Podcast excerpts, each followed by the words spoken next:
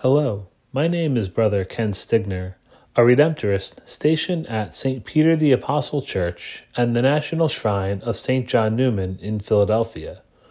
Today is Wednesday of the sixth week of Easter. St. Paul was and is widely known for his great preaching journeys recounted in his letters, and especially in the Acts of the Apostles, as we hear in today's first reading. His great discourse to the people of Athens is one in which we can see on full display the great ways in which he was able to connect with his audience.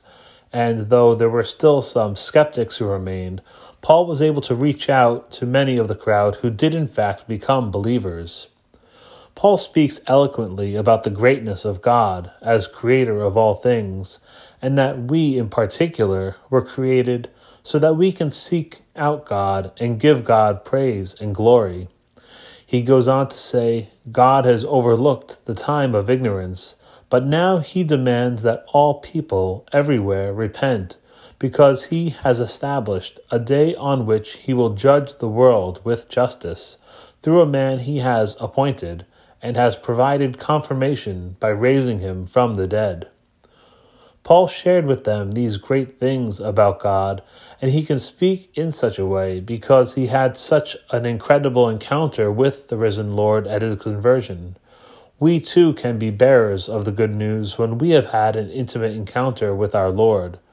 Sure, it won't be as dramatic as Paul's was, but if we are open to God acting in our lives, we can be motivated to announce the gospel to all, especially to those in need of Christ's light amid so much darkness in the world. This great discourse from Paul was certainly inspired by the Holy Spirit, which Jesus promises to his disciples in today's gospel. When the Spirit of truth comes, he will guide you to all truth, we hear him recount to his disciples.